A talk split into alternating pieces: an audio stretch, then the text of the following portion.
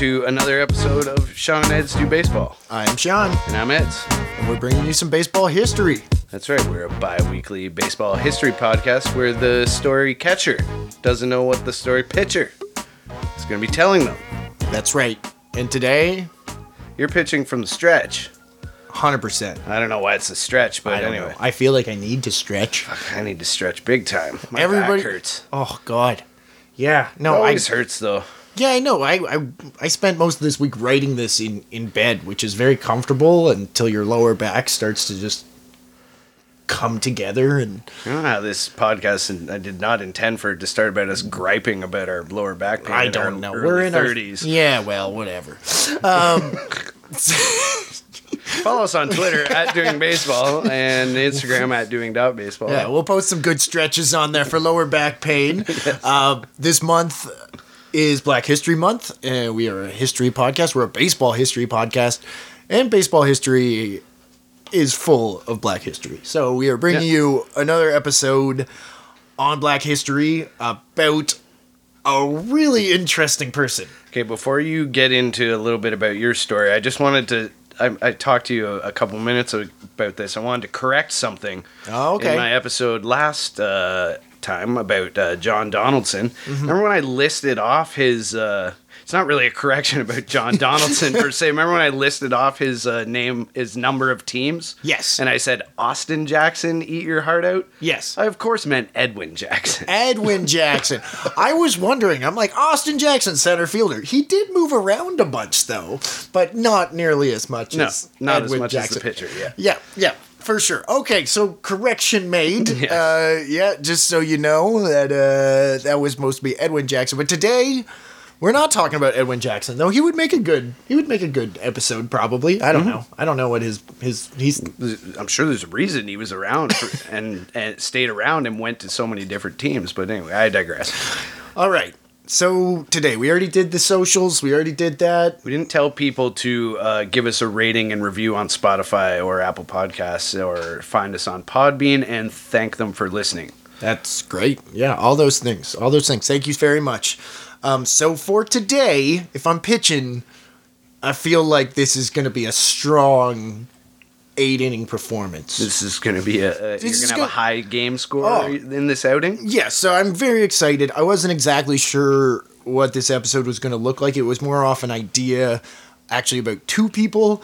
And I started to write about the one person, and I realized, holy fuck, this one person is enough for an episode. We can Okay. we can do the other person later. So, uh, today we're going to be talking about William Augustus Greenlee.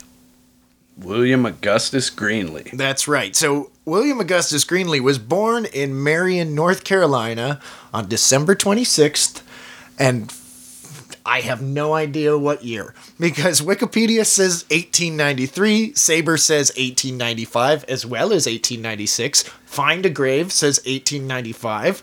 Negro Negro Leagues Museum says 1897, and Baseball Reference says 1895.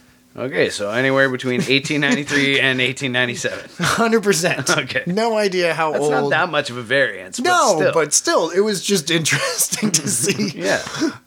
So, uh, Gus, as he would be known to the world, Right. uh, he grew up in a good family, uh, considering the circumstances. So, his father worked in masonry and bricklaying and was able to provide a nice, comfortable lifestyle for the family. His mom was the product of a wealthy, of a wealthy white slave owner who had had an affair with one of his slaves. Her mom. All right. So, uh, yeah. Um, she took care of Gus as well as his three sisters and three brothers, and Gus is the oldest.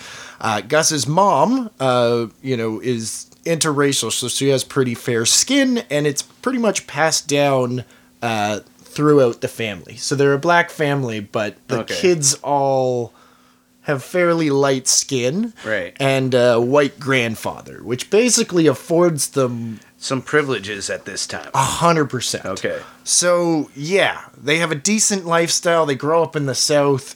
You know, it's not the best setting, but at the same point, they they you know they they don't struggle. They're not poor Mm-hmm. Yeah. or anything like that. Not, I, I should mention, like, you know, some privileges with, you know, some yeah. limitations. Oh, oh, a hundred. right? Like, Very li- privileges compared to. As I've said in numerous episodes, just wait. Yeah. so, um, yeah. So, nevertheless, his father was a successful man, and education was stressed in the household. The boys were expected to have respectable careers, and the girls were, you know, expected to have babies. But, anyways, Greenlee's three brothers all followed their parents' vision for them. Two became doctors, and one became a lawyer. But Gus, the oldest, would have none of this. Okay. He's a rebel. Yes, to say the least, yes, 100%. All right. So, William Augustus Greenlee would make his mark on history and become a wealthy man, but his career was probably not described as respectable by his parents. All right. So, at 20, Greenlee drops out of college and he jumps on a boxcar and heads to the place where dreams are made. Pittsburgh. That's not what I was thinking. I was racking my brain there for a minute, and Pittsburgh was not number one on my list. Yeah, so he gets to Pittsburgh. I don't know what he's thinking, but he's dropped out of college. He's, you know, rejecting his parents' values at this God, point. I just can't wait to make steel. yeah, exactly. and he does. Of course he does. So he gets to Pittsburgh. Uh, he, he gets to a job and he gets a wife named Helen. Uh, I'm sorry, Helen, but that's it. That's that's your only mention in this story. All right. So Greenlee worked a bunch of odd jobs uh, once he arrived in Steeltown. Of course, he worked at a steel mill operating a steam drill. Do you know what a steam drill is? I I imagine it's a steam powered thing that makes holes in things. All right, probably. So he also signed shoes. Um, he worked construction, and he also chauffeured, and occasionally for a morgue as well. So Hmm, I don't think that's really chauffeuring. he's bringing people from one point to another. They may not be alive, but That's uh, just delivering, John. yeah, he was a delivery driver for people. Yeah. Do you mean a taxi driver? No, they're dead. so he's a he's a chauffeur and a taxi driver, but this is where he realizes, you know, everything everything of that that he becomes is all because he gets this job, really. So Greenlee's a young budding businessman and eventually saves up to buy his own taxi cab. Okay. So Smart. by this point, it's 1917, uh, and everything's put on hold because Greenlee enlisted in the U.S. Army during World War One.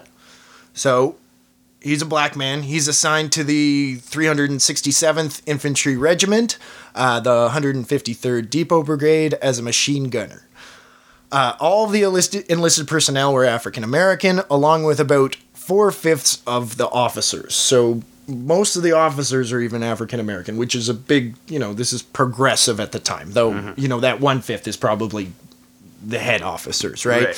So, uh, with a few exceptions, the staff and field grade officers, supply artillery, engineer, quartermasters were all white. So basically, all the people that were in charge of Yeah. everything else were white. So the regiment was highly segregated, including training camps that had a special Negro zone, including separate entertainment for black officers. So even with this army, you know, bringing black people in and, and forming black regiments, it's still highly segregated.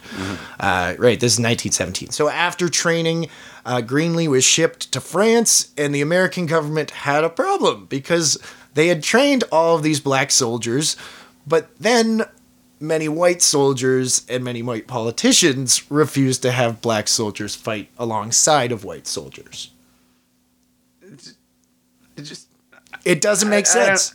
I don't even know what to say to it. Yeah, exactly. There's nothing to say about it. It's so it's they're all trained, they're ready to go, they have all the same training, Yeah. but it's not they're even like in segregated units, but they're like, "Oh, no, no, no, we can't do an attack with with that unit." Can't be seen like that. Yeah, so That's crazy. Um yeah. Where am I here? So, with that, many black regiments uh, were assigned to the French. So the Americans were just They were like, just like here, yeah, here you go, France. yeah. Although, you know, French colonial troops were probably kind of racist at the time, they didn't give a fuck who they were fighting next to. Uh, they had been in the war for almost four years at that point, and it was absolutely a slaughter. So, uh, yeah, most of the black American soldiers who ended up dying or being wounded in World War One were actually killed fighting next to French soldiers. Yeah. I didn't know that. Yeah, so just a little tidbit there. So Greenlee would end up being one of those casualties. He fought at Verdun, which was just hell. Uh, I don't know exactly. It was later on in the Verdun campaign, but eventually he got hit in the leg with shrapnel. Uh, and by the time he healed, the war was over. Greenlee was discharged in March 1919 and returned home to take over Pittsburgh. The whole city. The whole city. Well, He must have made a lot of steel. Exactly. I mean, there's steel in his leg now. that's how he got everybody. Listen. My leg is steel. So Greenlee still had his cab, and this is how he would make his fortune, or at least start making his fortune. Uh, not by running around town for fairs. No, Gus Greenlee would run booze. Oh, nice. Yeah. A bootlegger. Yeah, there you go.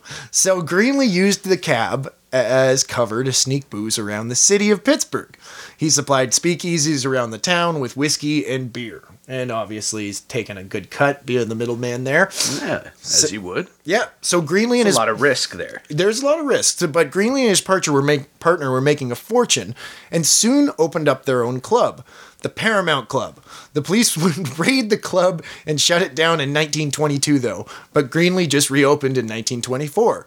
Once again, it got closed down soon after because of rumors that Caucasian women were, were, were running wild at the establishment. Oh no, Oh dear. can't have that. Yeah, so They're having the the girls are having too much fun. Shut it down. No, well, it, white women were having fun in a black club. That's you That's know what I'm saying. the racism is. I know. Yeah. So, despite the racism, Greenlee uh, kept buying properties and would eventually own a number of properties in Hill District, known as Little Harlem at the time, in Pittsburgh. So it's the black community in Pittsburgh, and Greenlee needs to do something with all this booze money, right? So he starts buying up buildings and stuff. He bought the Collins Inn in 1924. Greenlee eventually bought a pool hall, a cafe, and of course the Crawford Grill. But we'll get to that. Okay, Now that's a hint. I I know. I know. Okay. Your Well, tone indicated that it was probably a hint. it was Yeah. it was a hint. Am I that obvious? Yeah. Okay. Um, so now I have a question for you, Etsy. Okay. What do you know about the history of the lottery? I know nothing of the history of the lottery, Sean. Well, how is it that we came up with this magic lottery where we just, you know, play it and I just told you. I have no idea. Okay. You're clearly tired today. I get it. Yeah. You're plowing snow all night. Yeah. Um, so, to give you a very bad short history of the lottery, the numbers, as it was called originally, was a local thing, and local bookies would essentially run a lottery in a neighborhood, collecting money for a number. W- for a number with draws happening daily. Uh, people would pick three numbers with the winners defined by the final digits that day of the New York Stock Exchange Volume Index or by some other arbitrary number. no, okay. So they're like, they're like betting on Yeah. results of trading for the day or whatever. Yeah, so for as little as a penny, one could receive a payout as much as five or six dollars if your numbers hit. Well, that's pretty good. Yeah, so there'd be people coming around the neighborhood, and you'd they'd be like, "Hey, you want to play the numbers today?" And you'd be like, "All right, three, seven, forty-two, right?" And and that was or whatever, whatever. Yeah. So in the end, you know, that's three numbers.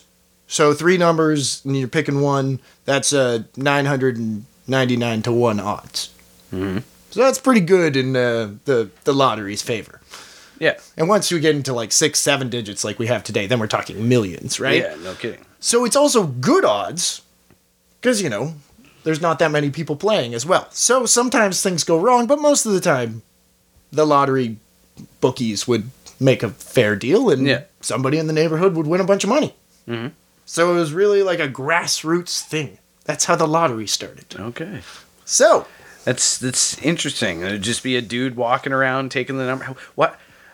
What if you won? Like, would that guy? be- Like, I feel like that guy would just avoid you if you won. well, but then nobody would play with that Yeah, guy, that's true, I right? guess. Like it was really a community That's thing. true. That's fair enough. Um, so yeah, this is how Gus Greenlee would make even more money. So in 1926, Gus and his two partners took over a small illegal numbers business. And it was a small operation at first, but Greenlee would push to expand across Pittsburgh and Allegheny County. He had competitors in the business, but soon opportunity knocked for Gus. So, according to the wonderful book, uh, Baseball's Leading Lady, Effa Manley, and the Rise and Fall of the Negro Leagues by Andrea Williams, who initially introduced me to this fantastic story, uh, on a sweltering day in August 1930, something strange happened. Hundreds of gamblers on the same number, sending many policy bankers into a financial tailspin. So, somehow across Pittsburgh, people all bet the same number, and too many people win. okay. So I got to make a big payout. Yeah. So at this point, they do what That's- you just said. Uh, without enough money to cover all the winning payouts, some bankers paid what they could and closed up shop, and many just simply were like, "Fuck this, I'm out." I'm out of here. yeah. So they did. Uh, but Gus, Interesting that like. Is there more? Is there more to this? Like, No. is there more? No, there's not. It's Well, just a coincidence that all those people bet the numbers. well, I don't correctly? know. I mean, that it definitely. I was sounds gonna say it seems a little fishy, but It does. You never know. know. Honestly, this. Have you ever seen Boardwalk Empire, or do you know Boardwalk Empire? This is basically could be Boardwalk Empire. If anybody out there is listening to Boardwalk Empire, you know what kind of story we're kind of getting into. Um, but at the same point, you know, there's you know, there might have been some highly you know organized crime shit going on behind the scenes here, but. Gus is generally seen as as a nice guy that's just kind of making he's he's does things illegally, but he's he's good. We'll get to it. So, um, he sees this as an opportunity to expand his empire, though. So he makes sure to cover all of the client's winnings, and then moves into the territory. So he's like, "Fuck, I'll pay you," but Okay. I'm like, "Take it," like he takes over. right. So he digs deep, sees it as an opportunity to make more money in the future, and it definitely works out because now he's running the numbers in like every neighborhood. Oh, okay. So he comes in, he pays off what everybody's payouts are. Yep. You know, as People si- skip sign town a, and sign a good faith Yeah, or whatever. yeah. Be like, don't worry, I got, I'll cover that guy. Yeah, yeah, yeah. Especially on the people that skip town. In other places, he's just like, well, fucking, you know, yo, you can't cover it. Like, I'm moving in. Get out.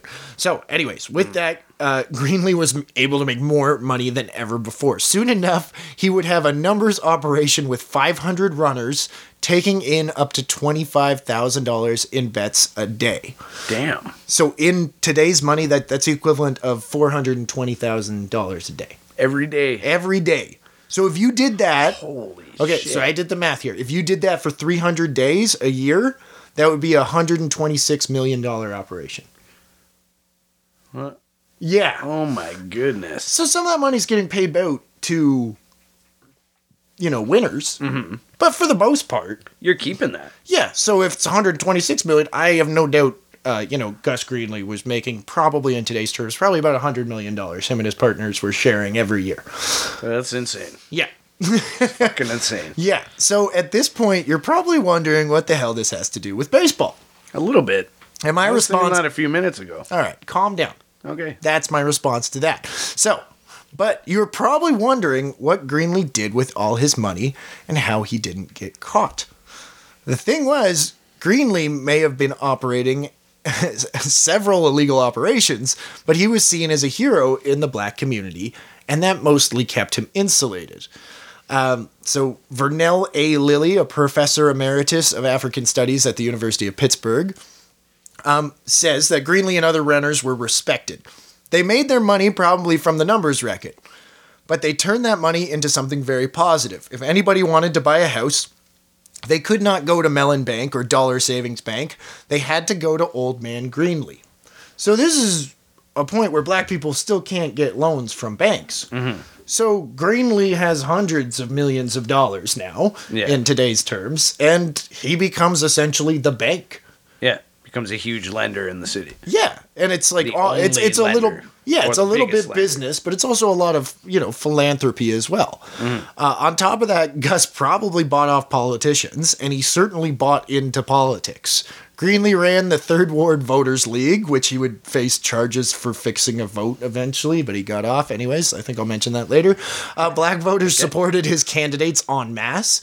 With his political capital, Greenlee was able to ally with several local Republican officials as well. And as the Depression settled in on America, Greenlee would step up his philanthropy, running a soup kitchen, lending money to those uh, men out of work, and even hired a publicist to spread word of his good deeds. So he's Might smart. well. Yeah, he's smart. He's like, okay, I'm gonna buy into politics. I'm gonna, you know, help the. He gets the community. He gets everybody on his side. So he might be a, you know, a, a gangster or a criminal by some people's definitions, but he's actually seen as very loving and philanthropic. Um. So Well, this, he's he's doing all those things at the same time. Oh, know? yeah. Can be both of those things. You at the same 100% can be both of those things. Um, so at this point, Greenlee is essentially the, the Don of Pittsburgh and is essentially untouchable. Uh, you know, he does constantly get into legal issues, and you'll see, but, you know, he mainly gets off, especially at this point. He employs hundreds and hundreds of people. Once again, once you employ enough people, the government has a hard time bringing you down because they understand that all those people will be mad at you um, or at them. Yeah. Um, so yeah, essentially, uh, where is it? Uh, give money to families. He, yeah. So he was a bank for the local black community that was shunned by bankers. So he faced legal troubles constantly, as I mentioned, uh, but was able to escape prosecution. He was charged and later dismissed in collection in connection with election fraud in a race in Ward 3 in 1931. And in December 1932, he was indicted in connection with his illegal lottery business. Eventually, this would catch up to him, but at the moment, Greenlee was on top of the town. So, in 1930, Greenlee would invest some money, as I noted before, in a building at the corner of Crawford Street and Wiley Avenue. And that was called the Crawford Grill. Yeah. You know where this is going. So this is where Greenlee would run his operation, and it turned into a legendary local establishment. The third floor, Club Crawford, was a semi-private VIP section where top jazz performers of the day entertained. Over the years, Dizzy Gillespie, Louis Armstrong, Ella Fitzgerald, etc., etc., all performed at the club. Uh, the club became a hangout for black and white entertainers and sportsmen. So in 1930, he's got this club going, and he suddenly is like, yo, I'm going to promote sports. That's what I'm going to do now. Make a sports bar. Exactly. Not a sports bar. But also at the time, a lot of people are like, he was also probably trying to find a way to launder some money. it was, uh, Yeah. yeah, yeah. That's what. I was thinking. Yeah, but once again, the story is much nicer than maybe his intentions actually were. Um, so in 1925, a group of neighborhood boys from Hilltop, one of which was Charles Harris, uh, uh, brother to one of Greenlee's numbers partners, formed what was known as the Crawford Colored Giants. The Crawfords had begun as an interracial team of the local Hill district.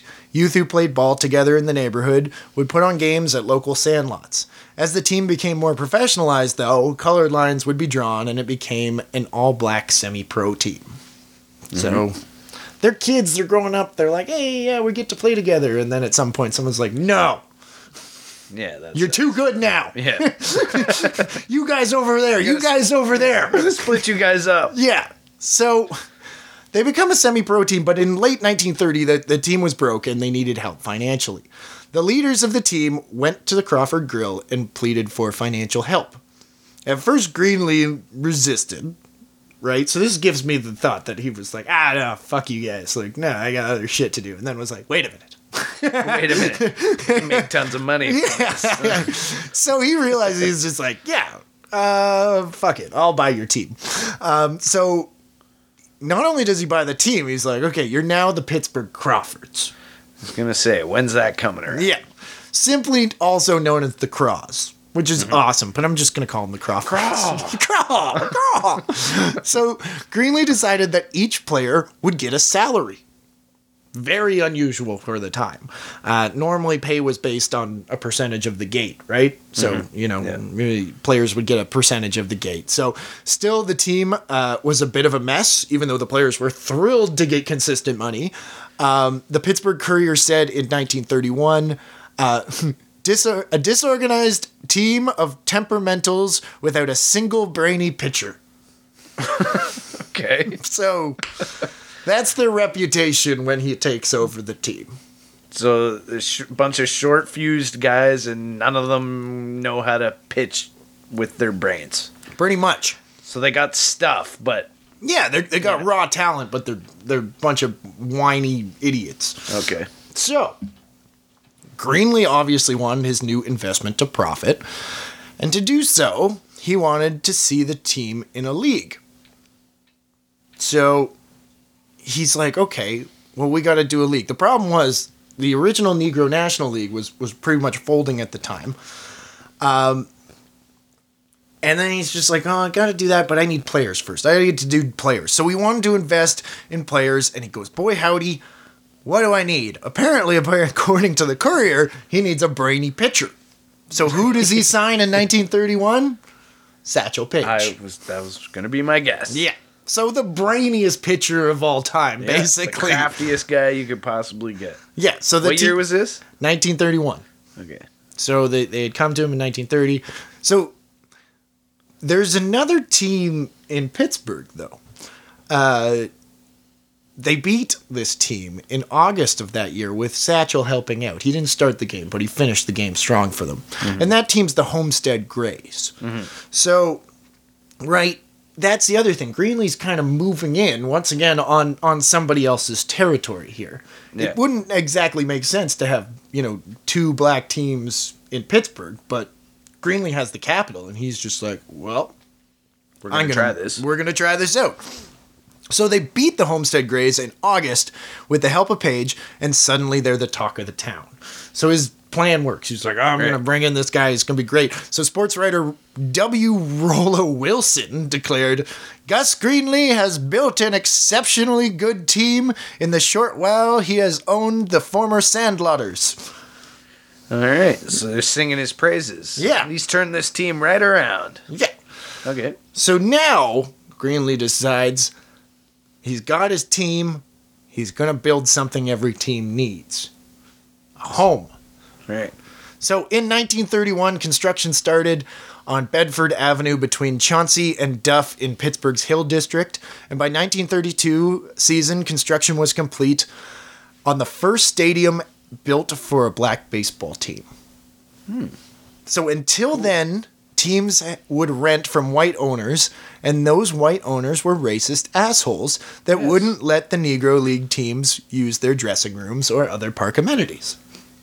Motherfuckers. Exactly. So Greenlee's like, well, I'm basically a billionaire, right? Like, I'll just build my own stadium. Yeah. So he builds this. It costs about $100,000 to build. That's a drop in the bucket. Oh, 100%, right? And it's just, I mean, I think in today's money, it was like a million and a bit, which is like, oh, I wish we could build stadiums for a million and a bit nowadays.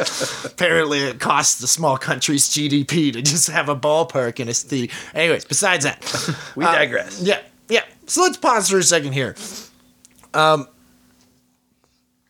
because as I say, the aforementioned Homestead Grays are in town as well, and they're run by Cumberland Willis Posey Jr., otherwise known as Cum. But we're not gonna we're not gonna say his name like that, even though that's his name. Anyways, the team was formed in 1912. Uh, I'm talking about the Homestead Grays in Homestead, Pennsylvania, adjacent to Pittsburgh. By 1920, with increasing popularity in the Pittsburgh region, the team crossed the Monongahela River uh, and to play all You're its home. I don't know. Pronounce that word. What's? Let me see it. M O N O N G A H E L A. Where is it? Mono. Monon. Monongahela? Yeah, Monongahela. Monongahela River. Okay, whatever. So eventually, the, the Homestead Grays cross the river and they play their, all their home games at Forbes Field. um, where they're not allowed to use the dressing rooms, as I said. Uh, they were they were good at the time, and at this time the Grays were very very good. So in 1931, excuse me, uh, they had won 33 games against uh, major black teams and lost just 18, leading Cum Posey to claim that they were the undisputed champions. Even though it's a weird thing to just be like, yeah, we won, we were 15 games over 500, we're the best. so um, the Grays featured sluggers Josh Gibson and Oscar Charleston. But by 1932, they would lose both of their sluggers to the up and coming Crawfords and start a feud between Greenlee and Posey that would continue throughout the 1930s. So, All right, so you got these two feuding owners stealing players off each other. A hundred percent. Doesn't that sound familiar? exactly, this is great. No, but that's what I mean. I was so excited for this one because it's just it's it's the exact same stuff we talk about with any owners episode. It's so slimy. Anyways, um, I I should put. Uh, Cum Posey as well. wh- wh- He was a player for the Homestead Grays that came from just like uh, Greenlee, like a good background. So he was eventually able to to purchase the team and stuff like that. But he's Right. more of a a player's owner because he used to actually be a player. So yeah, just just a side note there. So on January twenty third, nineteen twenty three, or sorry, nineteen thirty two. Little dyslexia. Uh, the Pittsburgh Courier printed a credible rumor that Greenlee was trying to hire Charleston.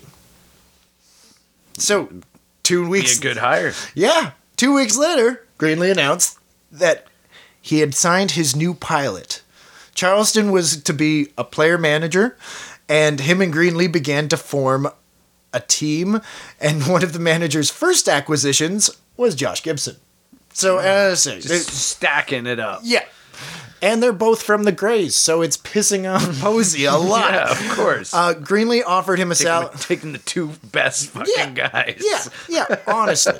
just steals the two best players on that team. So he offers him a salary of $250 a month, 100 more dollars than Posey was playing, paying him. So it's honestly the difference between somebody offering you uh, about $4,000 a month versus $2,500 a month nowadays. So either. I way, what I do. Exactly, exactly. So in 1932, uh, the Crawfords are they have Paige, you know, they have they have Gibson, like honest, they have Charleston, what I'm like saying. Stacking it up. stacking it up. So in 1932, uh, Posey has started the East West League, and Crawford's try to join the East West League because that's what Greenlee wants. He's like, no, I don't want to be a barnstorming team. I want to be. I want to have that like consistency. schedule. Yeah. So obviously Posey rejects the team from joining the league that he's started Right. because they just stole his best Yeah. players. Yeah. So go figure. Uh, Posey did consider adding the team to the league, but his requests were outlandish. this is great. So Posey's like, "Yeah, you can join the league." Here's my rider. Yeah. so his rider was uh, he got to control the roster and the schedule for, for the team of, the other team. uh, he would impose a salary cap on the team, and finally, which is a big deal because Greenlee's much richer than than Posey. Yeah, of uh, course. yeah. And then finally, uh, the team would have to hire Posey's brother Seward. To be like the club's financial manager, so essentially he's like, yeah, you gotta hire. My brother has to see the financials because he's he knows he's like a, a, a gangster. Essentially, he's like, Yeah. yeah, my brother will be checking all the receipts and everything. Doing checks and balances Yeah. on you. So Greenlee says, no, thank you. Like, thanks, but no thanks. We, we don't want to join the league. Yeah. Um, so he just continues to book games outside the league. Um, uh, in as you know, he's building the stadium, so it's ready in 1932. And on April 29th, 1932, the inaugural game was played uh, between uh, the Pittsburgh Crawfords and the New York Black Giants. Or sorry, New York Black Yankees. Sorry, my bad. Uh, the New York Black like Yankees. So uh, everyone was in attendance from the mayor to local officials and politicians. It was a big thing. Greenlee made a grand entrance clad in a white silk suit, shirt, tie, and buck shoes. He rode into the park standing inside a red Packard convertible. so Amazing. Charles Finley vibes, a hundred percent. Yeah. It's like it's a big show spectacle about him. Then he told his assistant to go paint those sheep. He's not. I swear, if he if he didn't have the whole like booze running and, and numbers running, he probably would have been like that. But Yeah. he has other things to deal with. He just wants to make a big show for the community, right? Yeah. So, um, yeah. So they lost to the Yankees, unfortunately, uh, one to nothing. But of course, Paige put on a show and struck out 10 batters. Uh, Mm-hmm. So uh, there was also like a marching band. Like there was a whole thing. I don't think I really needed Yeah, to go into spectacle. that. Yeah. So the Crawfords uh, would win the next day. They'd play the, the Black Yankees again. Uh, and returned later that year. Paige became the f- okay. So the Yankees, Black Yankees, returned later that year, and Paige became the first Crawford moundsman to pitch a no hitter at the new Greenlee Field. Nice. Yeah, so Paige throws a no hitter against them later that year, but they still don't really have a league, so they're just playing games mm-hmm. wherever. Oh, they also have a really nice bus at this time. I didn't really include it, but I just thought a lot of the pictures of the Pittsburgh Crawfords are in front of this bus that was like the fanciest bus of the time. So like no wonder he was just, you know, poaching players from Oh, of course. everybody. He had the best amenities. Well, exactly. He's like, you get your own field, you get this fancy bus. Like, it is, you know, he was really using his financial weight. Would you to- like to play the numbers? Yeah, yeah. So now that Greenlee had his team and he had his stadium, he kept pushing and innovating.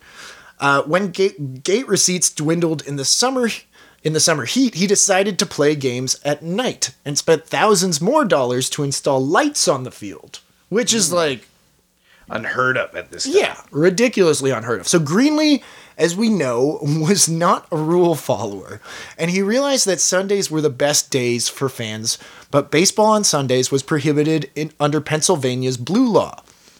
So, Greenlee scheduled a night game between the Crawfords and the Grays.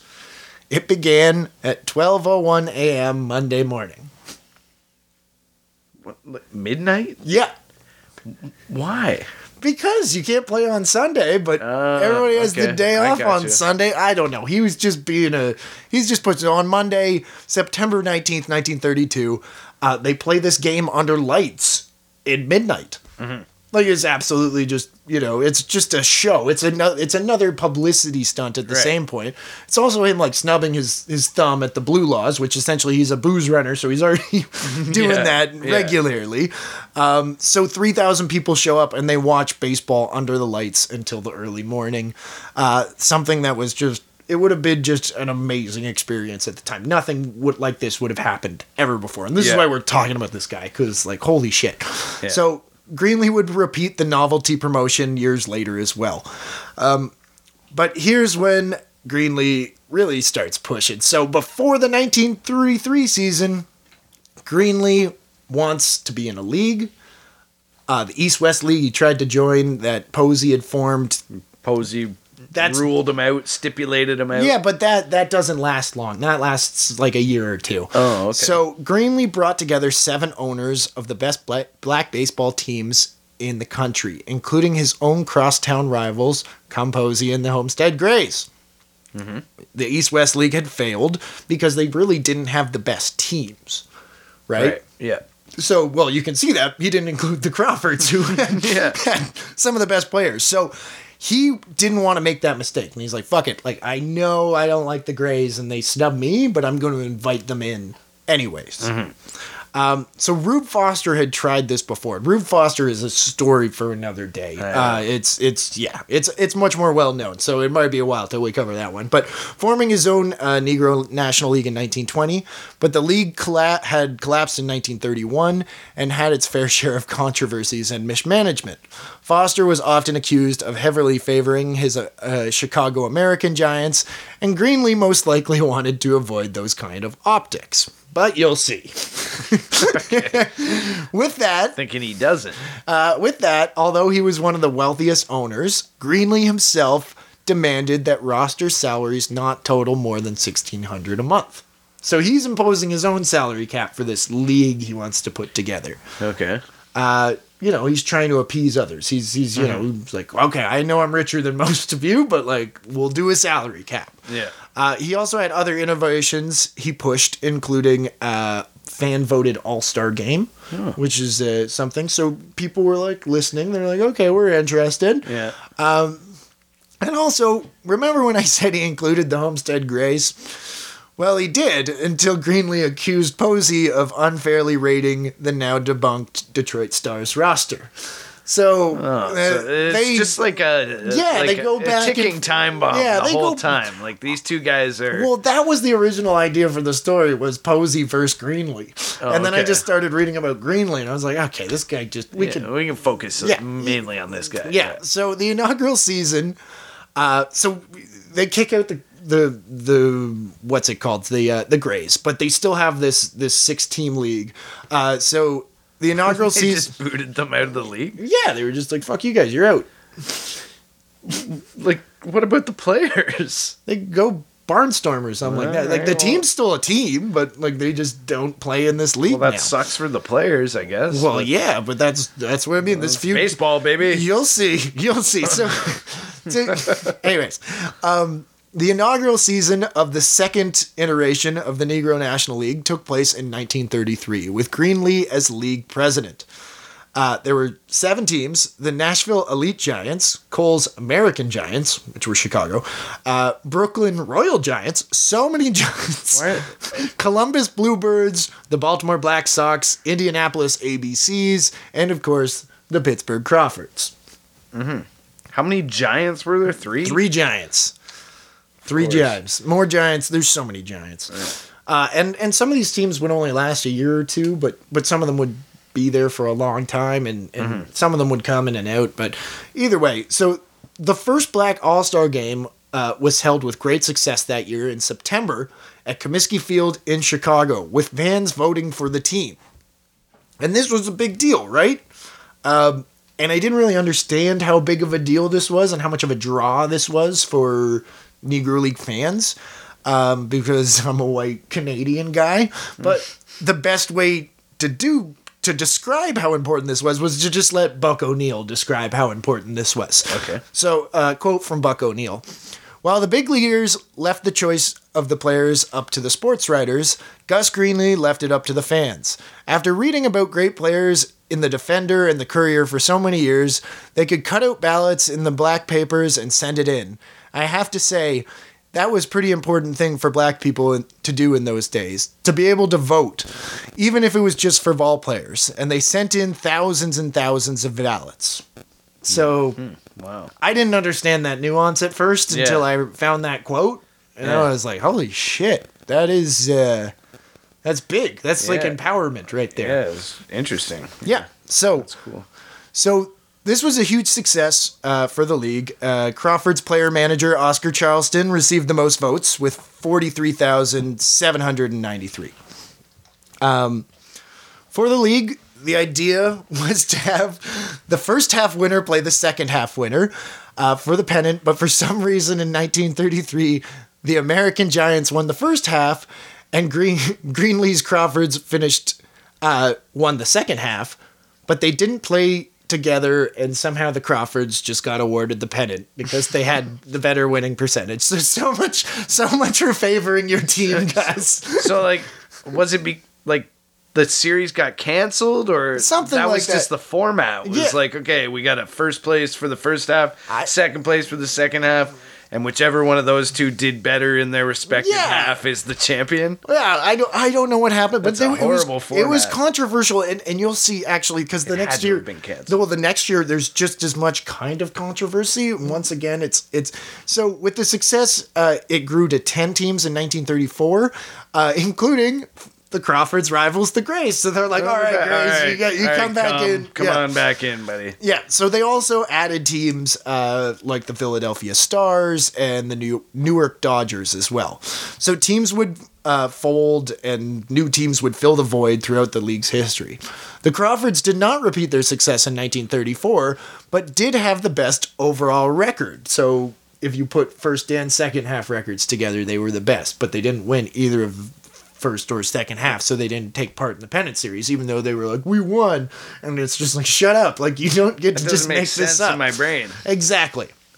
So, most importantly, though, when people think of the Pittsburgh Crawfords, they think of 1935. Because in 1935, the roster was known for having arguably the greatest roster in Negro, Negro League's history. They got Josh Gibson, Oscar Charleston, Judy Johnson, who was the team captain and third baseman, Also, great person, uh, great ball player nobody's heard of. Cool Papa Bell hit 345 and caught every fly ball imaginable. Uh, in 1935, they went 51, 27, and 3 overall. They won the Negro League's the Negro National League's first half championship. Uh, they faced the New York Cubans in a hard fought seven game championship series and came out on top. So that year What they stacked roster on that. Just- just insane. awesome. And that's I didn't even mention Satchel Paige was on that roster, Jesus. but he didn't play for the team. What? Yeah. What do you mean? This is great. So, Explain. due to a contract dispute, Paige did not play that season. So this there's some very weird context to this, which I would never expected to find. So anyways, after the 1934 season, Paige got married, and at the wedding, Greenlee addressed the crowd with his arm around Satchel. And I'll quote from Larry Larry Tye's 2009 book, Satchel. With his guests expecting a wedding toast, the Crawfords owner threw them a curve. Satchel oh, no. won't be leaving us. Don't worry about that, Gus announced, arm around the star. I got a new contract for him. Satchel and Gus sat down and signed right there, as they had agreed beforehand. So they, he's just at his wedding. They're just like, I'm gonna do my toast, but listen, we're gonna sign your contract. Yeah, it's I'm very just- like wrestling. yeah, exactly. Like, we're just like, yeah, he's making a big show of it. Um, so Two showmen, I guess. But at the same point, Satchel's like, oh shit, like, wait a minute. Like, I probably should have, like, sat down and, like, negotiated. Like it feels like he. I was gonna say it. It felt like he was kind of being put on the spot until you said they discussed it beforehand. But well, he, he definitely felt like he got put on the spot. Yeah, okay. He got put on the spot. it's a little bit of both. yeah, so he th- rethought the surprise contract signing, right? Because maybe they talked about it beforehand at the end of the series. but- Literally like a couple hours ago. Yeah. at the bar at the wedding. Yeah, okay, I drew everything up. Just sign here, right? So You know, be great, Satchel, if you pitch for us next year. yeah, I guess I could probably do that. All right, I'll draw everything up. So Satchel rethought, and he wanted 250 a month, like Gibson was getting, Mhm. and Greenlee refused. Okay. And in 1930, Dispute. yeah, in 1934 was probably Satchel's best season ever. Mhm. He was ridiculous. I don't have the numbers. He was just good. Look it up. Um, Satchel went to North Dakota instead for more money because he was going to get paid $400 a month there. Mm, so he just well. says, "Fuck this! I'm out of here." And Greenlee is furious. So he is We had a deal. We had a deal. Remember your wedding when you were drunk? I made you sign those papers. Put you on the spot in front of everybody. yeah. So uh, Greenlee's the president of the league. So Greenlee says, You're banned from the league, right? like, you can't come back. Um, and he definitely breaks his own rule. I was gonna say. He hasn't stuck to many of his yeah, rules so no, far. no, no, he doesn't. Cum Posey's been in and out of the league three or four times. Well, exactly. It sounds like you just need to give Greenlee a year to chill out and he's your friend again. So, um, Go ask Mr. Greenlee for a favor after he's had his shots. exactly. So in the previous year, in 1934, uh, Paige matched up against Philadelphia's Slim Jones, awesome name, who was just as good, if not better, than Paige in 1934, who that was his best year. So, Okay. uh, quote from Jack Morelli's uh, Heroes of the Negro Leagues Over 30,000 fans watched Slim sling a six inning perfect game to lead Satch's squad 1 0. O- Oscar Charleston broke it up in the seventh, and Pittsburgh pushed across a run to tie. Slim and Satchel dueled mightily, trading strikeouts until the heart pounding nail biter was called by nightfall in the tenth. So this game, it just did. They it just won ended one. because it was too dark. it was, but but both Slim and Satchel are We're just just dealing. Dealing. So these thirty thousand people, I believe this was an exhibition game. So so, but either way, it was a huge spectacle. It was written about as one of the greatest pitching duels of all time. Um, so Greenlee wanted to recreate that magic, but he didn't have Satchel Paige, Yeah. right? So he booked a game between the two teams on the same day, one year later, at Yankee Stadium. All right. So he thought he could make a Paige an offer he couldn't refuse. So he offered Paige $350 for one game. All right. And to his knowledge, Satchel was on his way. Uh, so he set out marketing it. The big showdown of, you know, Slim versus Paige. It's going to be fantastic. The two best pitchers in black baseball at the time. But Paige didn't show up. So. He hyped that all up, and he just like stood them up the day of. And I Like, think he took the money. day I think he took the Oh, money man. too.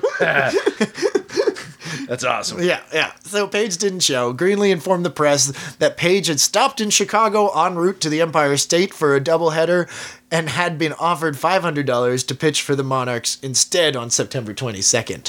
Whether this is true or not, I don't know, but Paige did pitch for the Monarchs in some exhibition games mm-hmm. later on, like that year and stuff like that. But Yeah. it's it, it sounds like he might have just been lashing out in the press and been like, mm-hmm. well, he was going to come, but then somebody offered him more money, and, like just trying to cover his own ass and making people think he's greedy. Yeah. Um, So 15,000 fans showed up for the game, but it was a bust, and Slim Jones didn't even escape the first inning. So, you know, it's whatever. It is what it is. Yeah. It, it turned out pretty embarrassing yeah, for you Greenlee. Can't, you can't like, you can't hype up a baseball game to like, you know, know exactly what's gonna go down. Yeah. So Greenlee's embarrassed and but like he gives in to Paige as well. So Okay. He brings Paige back for 1936 by offering him a record $600 a month to join the Crawfords. So this is a record Big contract at the time. Yeah. So this is a good idea, I guess, because uh, Greenlee's Crawfords would win and they'd win the title, Okay. their last title. Their last one. Kind of. So, uh, That doesn't make sense. no, this doesn't make sense. So, in 1936, the second half champions was determined by a five game series between the Crawfords and Effa Manley's Newark Eagles. It, w- it is a bit unclear whether this was a formal playoff series or just a regular season series that ended up acting like a de facto like play in series. Um, but the Crawfords ended up winning the series 3 1 and 1. Um, the Crawfords and the Elite Giants then met in a championship series. At least three games were played in that series, but as best we can tell, the series was abandoned at some point and no former playoff winner was declared. Still, Gus is in charge, so most of the history books say the Crawfords won. so he never say. finished the series, but he was probably like, "Oh, we were up two one, so like, uh, He started losing, and he just walked out, shut it down, took his ball, and went home. Was like, "We won." yeah." I, I don't know, but so it's it's a weird That's what I'm championship. assuming happened. Yeah. Um, so in 1937, Paige and other Negro League stars would slowly begin to be siphoned off to play for Rafael Trujillo, dictator of the Dominican yeah, Republic. Yeah, uh-huh. yeah. So there's a there's a great dollop episode on this. I think they just released. So we're not going to get into this too much. But a total of seven of Greenlee's players would leave for the island, and the once great Crawford slowly began to fall apart. To top this off, black fans were put off after the white members of the team's board forced Greenlee to shut out blacks from jobs at Greenlee Field. So what the fuck, man?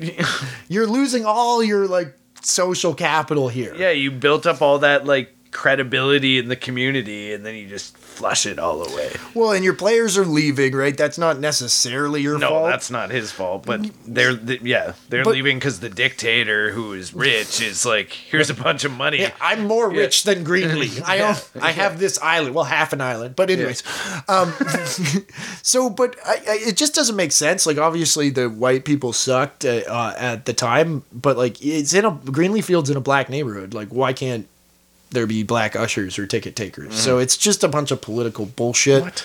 And he, and once again, this could be some behind the scenes shit where he's making deals that you know history mm-hmm. the history books don't know about. Like he's capitulating to a racist board are. member in order to not you know get blackmailed or something. I don't know.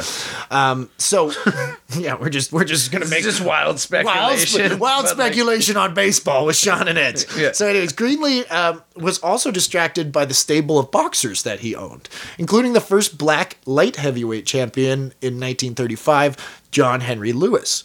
Greenlee's focus from his team waned as he invested more and more in his boxers. Greenlee had also dominated in Pittsburgh during Prohibition, but that was over now, right? So, so a big part of his income also disappears in the early 1930s because alcohol becomes legal again, and, and his his booze business, you know, he's not making nearly as now much you money. can't bootleg because Yeah. it's everywhere. Yeah, exactly.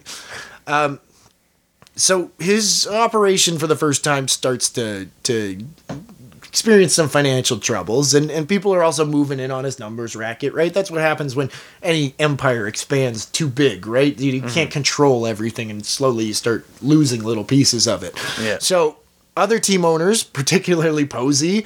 Uh, uh, Posey and Abe? Oh, Abe and Effa Manley, of course. I'm like, Posey and Abe. Classic.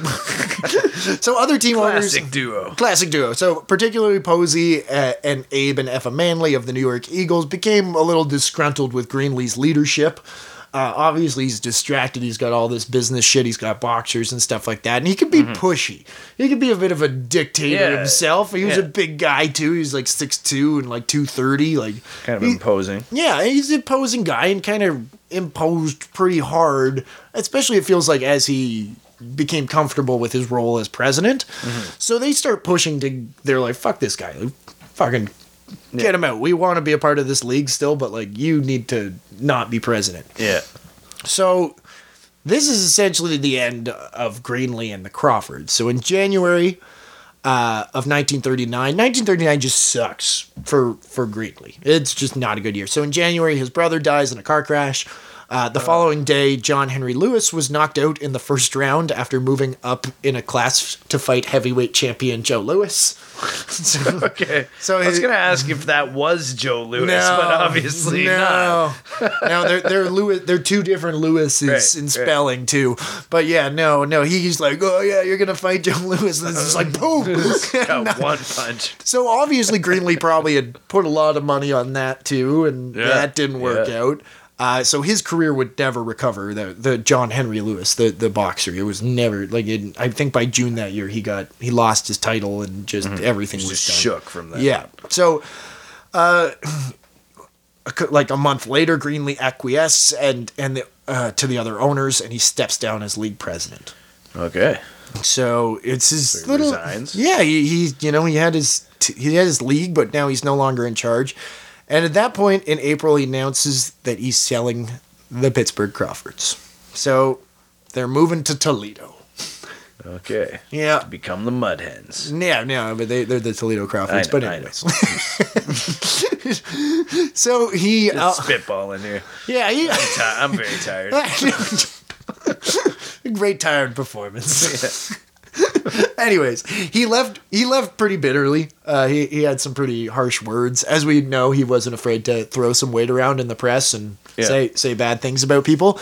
Uh, he also uh, left with a few uh, unpaid debts and uh, a few few checks that probably bounced as well. So he's kind of fuck this. I'm out. You guys are mean. He, st- he doesn't still have the numbers business? He does, but it's just not as profitable. You know, he's running all these nightclubs and stuff like that. Right. He's pr- still a really rich man. It's just, you know, he's not making as much money. The booze game took a Yeah, huge that's all chunk. gone. Yeah, so he's he's just, you know, he's still rich. It's just he's, you know, he has to he has to pay people. He has to, you know, run his mm-hmm. business and stuff Fair like enough. that. So he owns a lot. Um, and also his ballpark had fallen into disrepair at this point, which is kind of weird because it's only been five years or six Yeah. years. Um, so the city of Pittsburgh had their sights set on the development.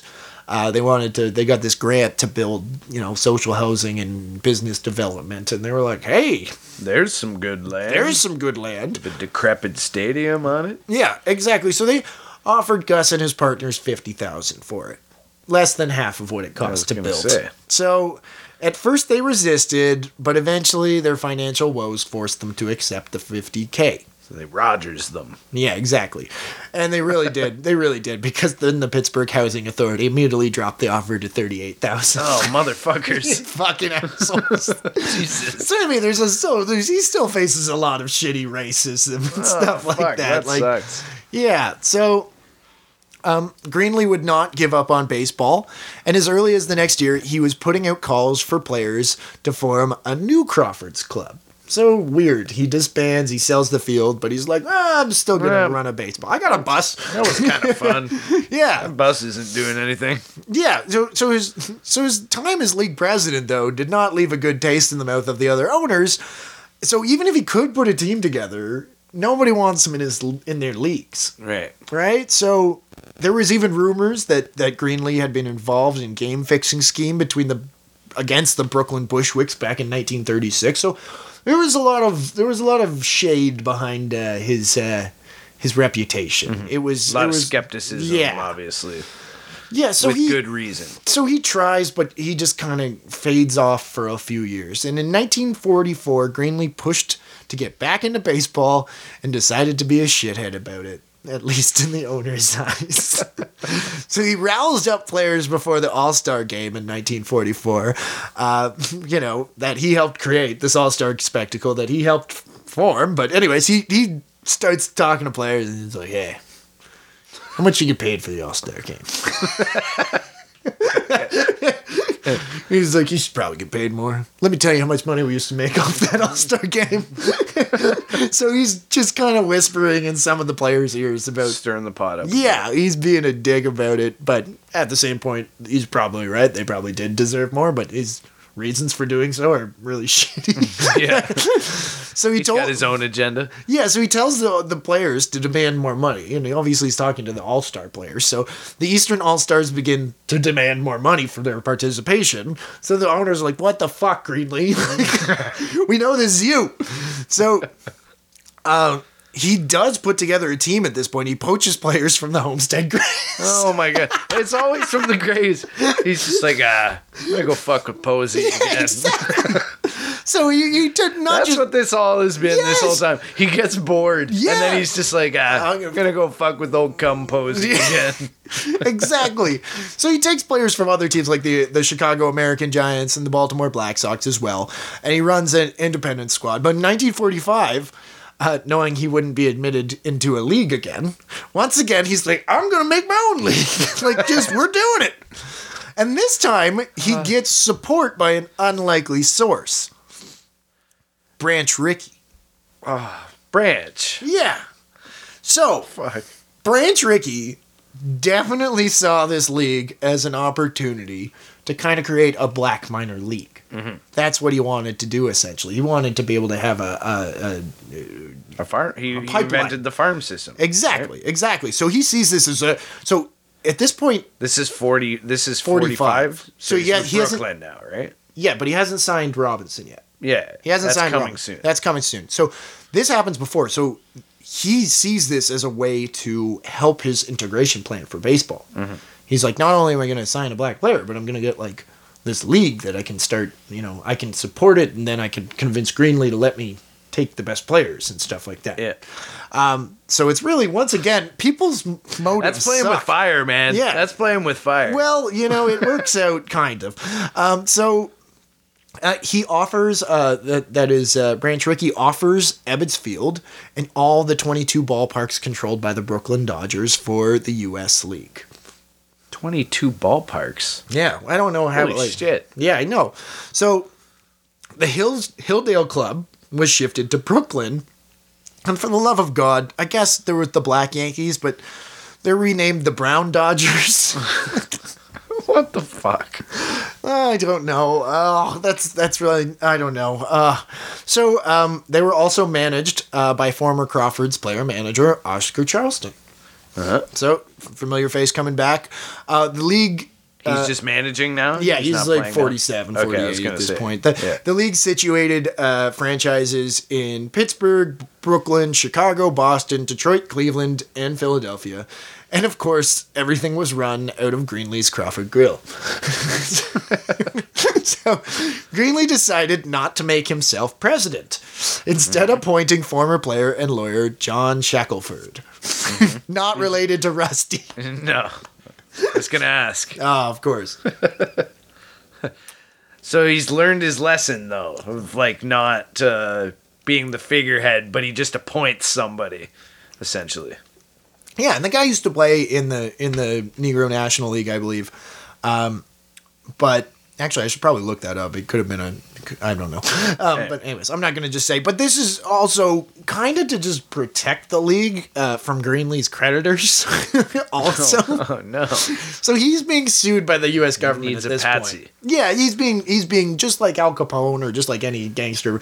Long enough, the the government ends up trying to go after him for failure to pay income taxes. Essentially, Mm-hmm. they're like weird.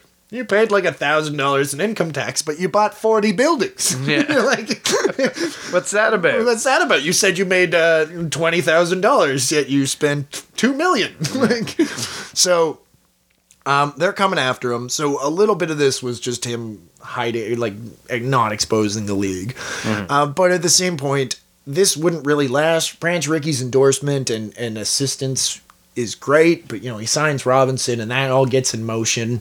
Um, Yeah. So he doesn't really support it much after that, and uh, it only lasts about a season and a half before folding. And actually, I mean, there's even people are like, oh, we don't really know if there was a season in 1945 or if they just like announced this and played some games. Like it was didn't really pan out. yeah, or they were like, yeah, it was like a, I guess it was a league, but it was they just kind of like, you know, played whenever. Like, so, um, Rickey signs Very, Robin. seems very vastly different from earlier when he was like, "I need a schedule." Oh, exactly, exactly. He just doesn't give a fuck at this point, too. Yeah. Like he's, it's like he likes being a baseball owner, but he's not, you know, he's not in it. His heart's not in it the same way anymore. He doesn't have the passion. Yeah, so Rickey uh, signs Robinson in 1945, later that year, uh, and soon more teams follow suit. As more and more black players signed with MLB teams, Negro Leagues baseball was doomed to die a slow death.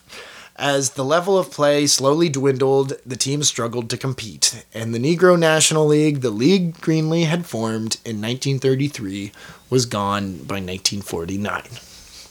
So, that's one thing I really love about uh, uh, the book on Effa Manley by, by I believe Andrea Williams Mm-hmm. is it really does kind of look at it. You get a, this glimpse from the other side of like the black owner's perspective, where they're Yeah. like, "Oh, this is great. Players are integrating, but this also means that That we're fucked. we're fucked. Yeah. And you're just taking our players with no compensation. Mm-hmm. Like very rare. I think there was like one owner that that gave compensation or something like that. I think it was was it V was it Veeck? I don't know.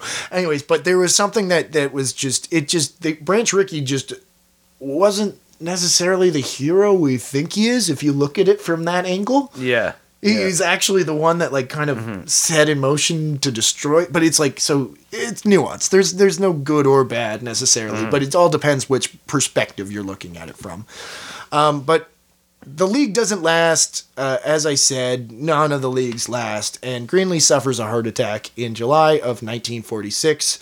At 50 years old, maybe who knows how the fuck old this guy was. Yeah. So after that, that's what I Somewhere to- between 46 and and 52 or something like that. I don't know. After that, it seems his time as a powerful mover and shaker had come to an end. In 1950, he became quite ill, spending, well, he already had a heart attack, spending six months in a Veterans Hospital in Aspinwall, Pennsylvania. The next year, his famous nightclub, the Crawford Grill, burnt down and would never be rebuilt. Oh no. And Gus Greenlee died at home after suffering a stroke on July 7th, 1952, and is interred at the Allegheny Cemetery in Pittsburgh. Same one as uh, Josh Gibson as well.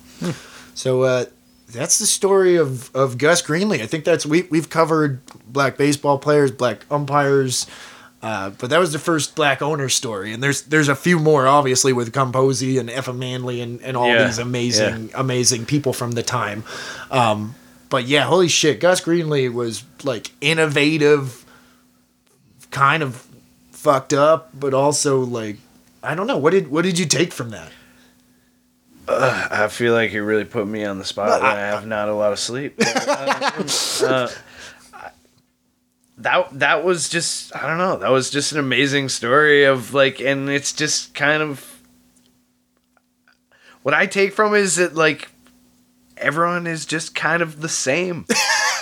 You know, everyone is the same. There's so many similar themes, like from that story to uh, any of the other owner stories that we've told. Yeah, you no, there's so many. I mean, in the end, you know, power corrupts completely, Mm-hmm. but it's also super interesting to just learn about this guy that that you know he did have all the means or you know the you know that that could be given to him at the time. He was still a black man in America in the in the turn of the century, right? Like it was it was not a but at the same point he had all the means and he became super wealthy.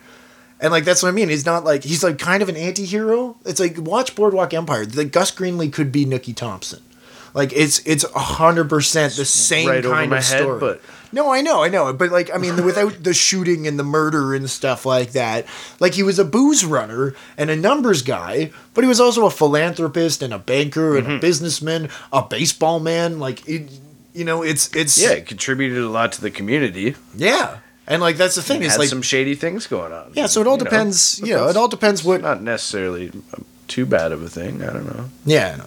Well, we're gonna let you get some sleep, Edsy. So, until until next time, follow us on uh, the Twitter at, at doing baseball, uh, at Instagram on Instagram at doing dot baseball. I am Sean does baseball. Sean do baseball. Sean do you baseball. don't even know your own Twitter handle. I don't know my own Twitter Sean handle. do baseball. And Ed's do baseball. Yeah, that's right. So give us a give us a like or a follow or a review. I don't know. You gonna don't get know. that burp out or what? Oh? God, damn it! Like, I've had, I've been pretty gassy this whole time. Not gonna follow lie, you're us on. Twitter at doing baseball. follow us on Instagram at doing dot We already said that. I know. I'm gonna get it out again. You were just repeating it. Whatever. I'm I'm so tired. Go It's to bed. Okay, Spotify. Give us a review because you can do that if you listen to us enough. Uh, Apple Podcasts, give us a review too. Find us on Podbean. Tell your friends. Thank you very much for listening. I'm Sean, And I'm Ed's. and we were doing some baseball. Okay, good and the lockout. Okay, good night. Good night.